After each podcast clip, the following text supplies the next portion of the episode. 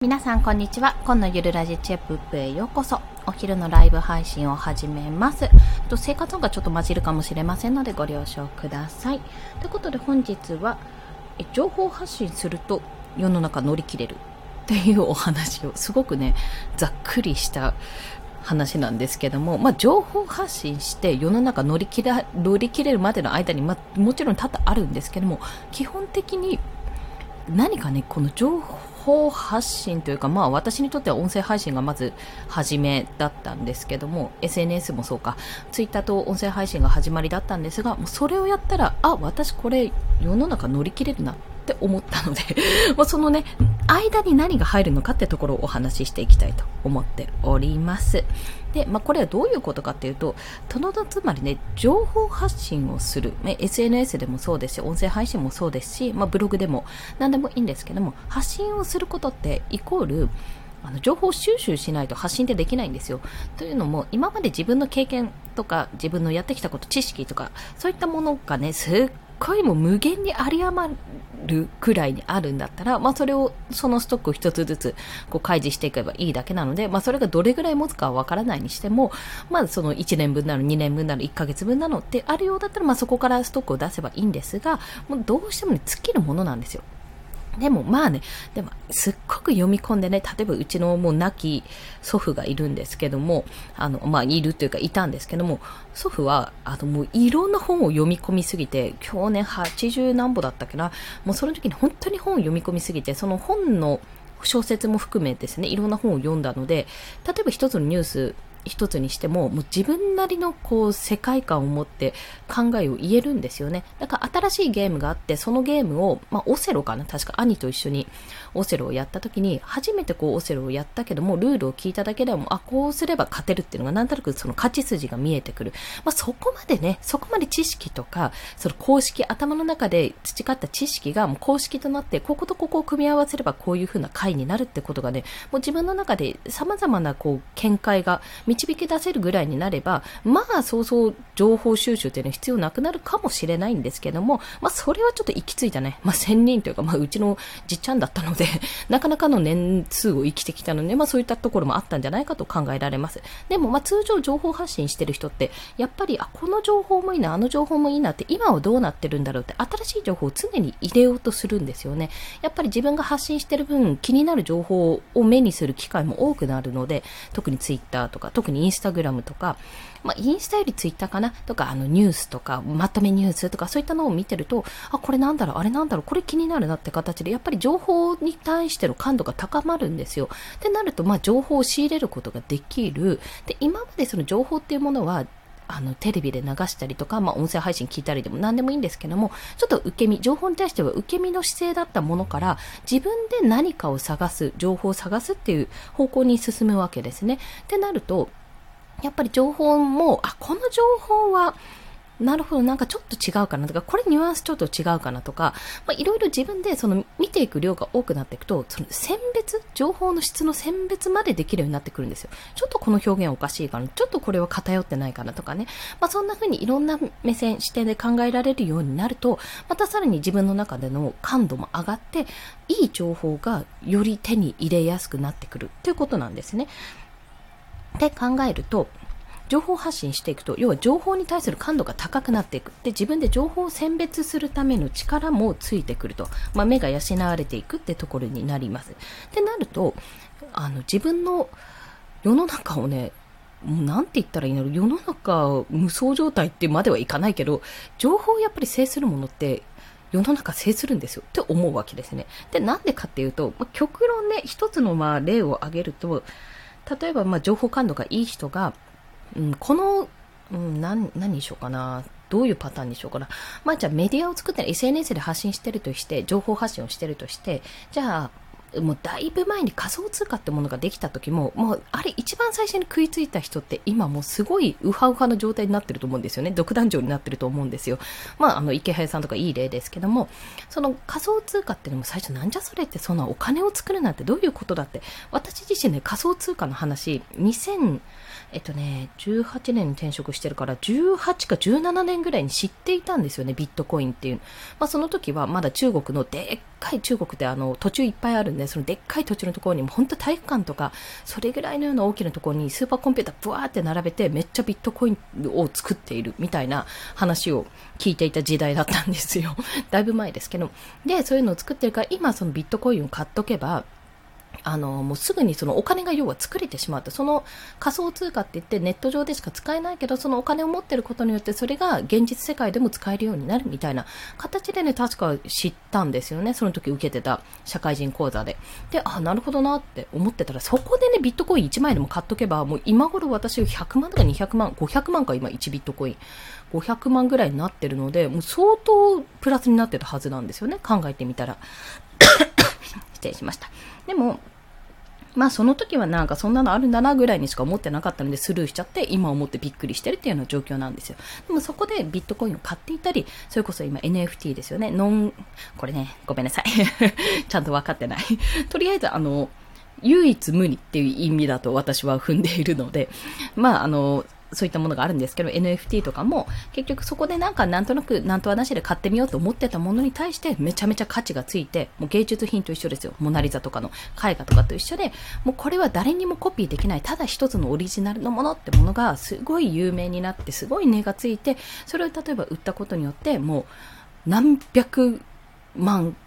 倍ぐらいの価値になっているってパターンもあるわけですよ。で、それもやっぱり最初の方に触っている人が、まあ、優勢、情報、あの、優勢ですよね。情報を知って、面白そうだなと思って自分でやってみて、そこで持っていたことによって、めちゃめちゃお金が増えたとか、めちゃめちゃ価値のあるものになったってことがあるわけですよ。もうポケモンカードとかとも一緒ですよね。遊戯王カードとかのも同じような感じで、昔持ってたものをずっと大事に大事に取っといてたら、今実は、この初版の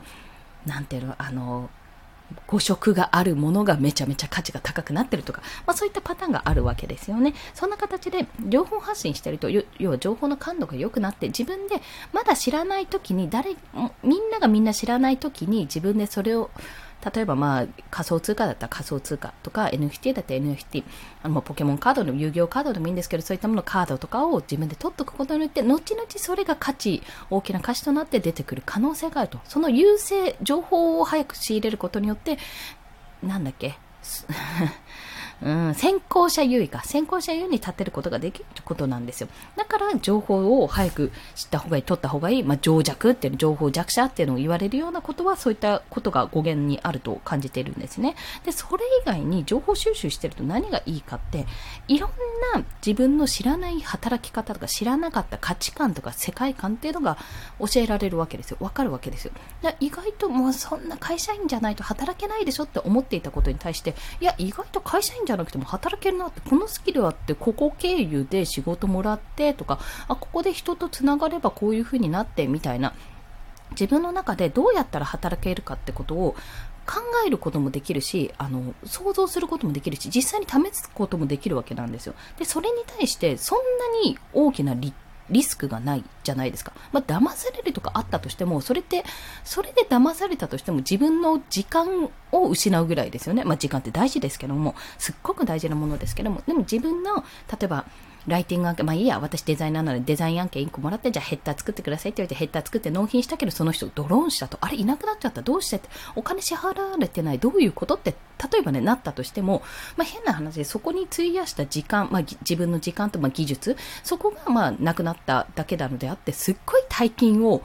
あの、持っていかれたってわけではないじゃないですか。って考えると、ネット上で、情報収集とか情報発信をしているって、なかなかね、リスクが低いんですよね。あと、特定の見バレがあるかもしれないっていうのも、相当フォロワーさんとか増えない限りは、そんなことは起こらないわけですよ。基本的に。だって、おそらく皆さん、あの、私がどこに住んでいて、まあ、どういう家族構成で、まあ、どういう生い立ちでって、あんまりご興味はまだないんじゃないからで、どこに、どこのどの地区に住んでいて、どんな生活してるかとかって、そこまで興味もないでしょうし、じゃあなんかしてやる、グヘグヘとまで思わないと思うんですよ。私別になんかしてるわけじゃないですし、月に10万ようやく稼げたぐらいの人間なんで、もうちょいね、月に100万とか月に1億ぐらい稼いだぜ、イエーイとかなると、な、何このクソキーってなって、もしかすると、万が一、あの、見割れとかを気にすることがあるかもしれないけど、別に大したお金も持ってないので、まあ、襲撃する理由もないっていうような状況になるわけですよね。だからこそ、その見バレも、まあ、あの、ちゃんと最低限の自分のネットリテラシーを持っていれば別にバレることもないでしょうし、まあ、バレたところでっていうところにもなりますので、そんなに気にしなくてもいいし、まあ、気にはしてますけどね。あとは隠す方法もいろいろあるしって考えたら、結構その情報発信をしながら何かこう副業するでもいいですし、ちょっとじゃあ自分のノウハウをあのノートの有料記事で売ってみようとか、そういった形でやるのも全然ね、リスクが低くできる副業だと感じているわけですね。もちろん時間と労力はかかります、その分。あの結構、なんていうのか、畜産型というか蓄積型というか、まあ、結構芽が出るまでに時間がかかるものだと感じてはいるんですけども、でも、それでもやっぱり、ノー、ノーリスクではないですけども、あんまりその100万円なくなるとかね、あの、一度に開業資金が何百万円もかかる、何十万円もかかるとかいうものと比べたら、割と手が出しやすいし、ハードルが低い。そしてそこで身につけた知識が絶対に他に役に立つってことが、やっぱりわかるんですよ。私も10年ぐらい社会人やってるので、あ、これは、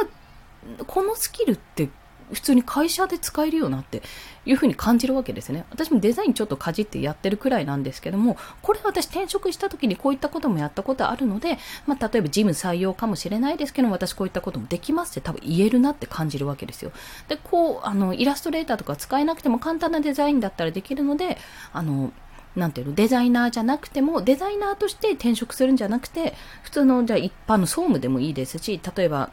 まあ何でもいいんです。経理でも何でもいいんですけども、まあそういったところでやって私はこういったこともできます。プラスアルファでこういうスキルがあります。トークスキルもありますみたいなプレゼン資料を作れますとか、そんな風にプラスアルファで言えば、私絶対転職にできると思うんですよね。だってそういう人材絶対欲しがってると思いますから。一人二役とか一人三役ぐらいでなるような人が、やっぱり皆さん欲しいじゃないですか。そういうふうに、あ、この人使えるっていう人。っていうのはやっぱり情報発信しつつ、自分でコンテンツ作りつつ、ブログを作ったとか、あの、SNS やってみたとか、インスタグラム投稿してみたとか、ちょっと運用してみたとか、そういった経験が絶対的に役に立つので、あの、情報発信すると、要は万が一なんか全然稼げないなとかお金足りないからちょっと正社員やんなきゃなとかアルバイトしなきゃなって思った時にも結構自分のスキルが、あの、それ、情報発信をしてる中で身についてきたスキルが割とね、役に立つ。うん。って思った以上に、それがされてないわけじゃないけども、あんまりこう広がってないというか、あんまりそれをできる人がね、少ないんじゃないかと思うんですよね。結構少数派なんじゃないかなっていうふうに見てるので、もし、あの、皆さん、あの、まだ情報発信するの怖いなとか、なんかちょっと副業もどうなんだろうというふうに思ってる方がいらしたらね、やるとね、絶対的にこのスキルは今の世の中だったら割とね、少数派で役に立つと、もっともっとこれが増えていくと、ユーザーが増えて、あの、運用してる人がどんどん増えていくと、それこそあぶれてしまう。あ、もうその人いらないみたいな、その職いらない、その資格の人いらないみたいな状況になっちゃうけども、今はまだ少数派だからどんどんどんどん試してみるのがいいんじゃないかという、そういったお話でございました。まあ、情報発信すると 失礼しました。まあ、人生無双まではいかないけども、割とね、あの、攻略気味になりますので、もしね、万が一、全然できなかったフリーランス、私がね、フリーランスうまくいかなかったから、もう一回就職しようとか、あの、今の会社に戻ろうっていうふうに思ったと